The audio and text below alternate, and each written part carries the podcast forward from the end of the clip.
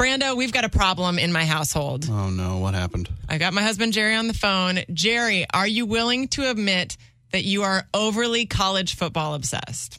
Uh, yeah, He's owning it. I'll admit it.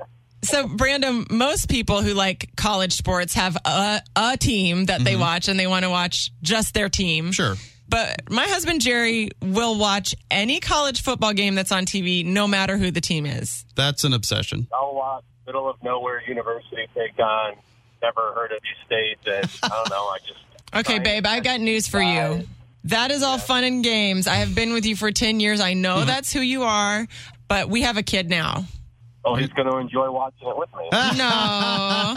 I have a, pro- a proposition to make to you. You're proposing a deal. Mm-hmm. Can I make a proposition first? oh, sure. Go ahead. I What's wanna yours? hear this. Let me and, and Jameson just sit and watch football all weekend, and you can go and do brunch and get your nails done and your hair and work out and do whatever you want to do. Babe, that sounds amazing. I absolutely love that. But let's be honest. Every time I leave you alone with him, I come back and you're like, oh my God, he cried, this and that. And you know that you don't want to be completely alone with him watching football because he's going to need diaper changes, bottles, being fed. I want that distract from your game. So I'm willing to let you watch the games you want to watch and I will help you during those games and, you know, just kind of help pass off so you can enjoy the things that you want to do. How does that sound? All right. There is a catch.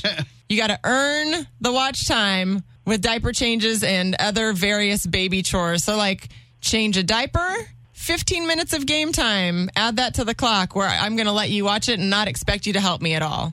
Now hold on, is that 15 Okay. minutes per diaper? Yeah.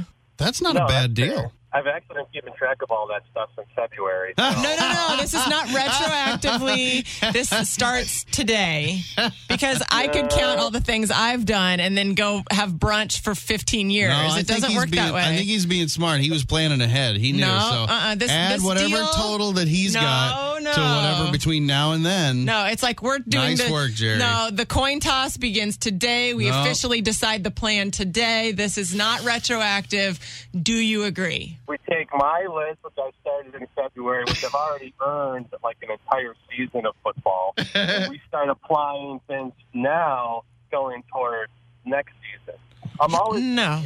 No. always fine.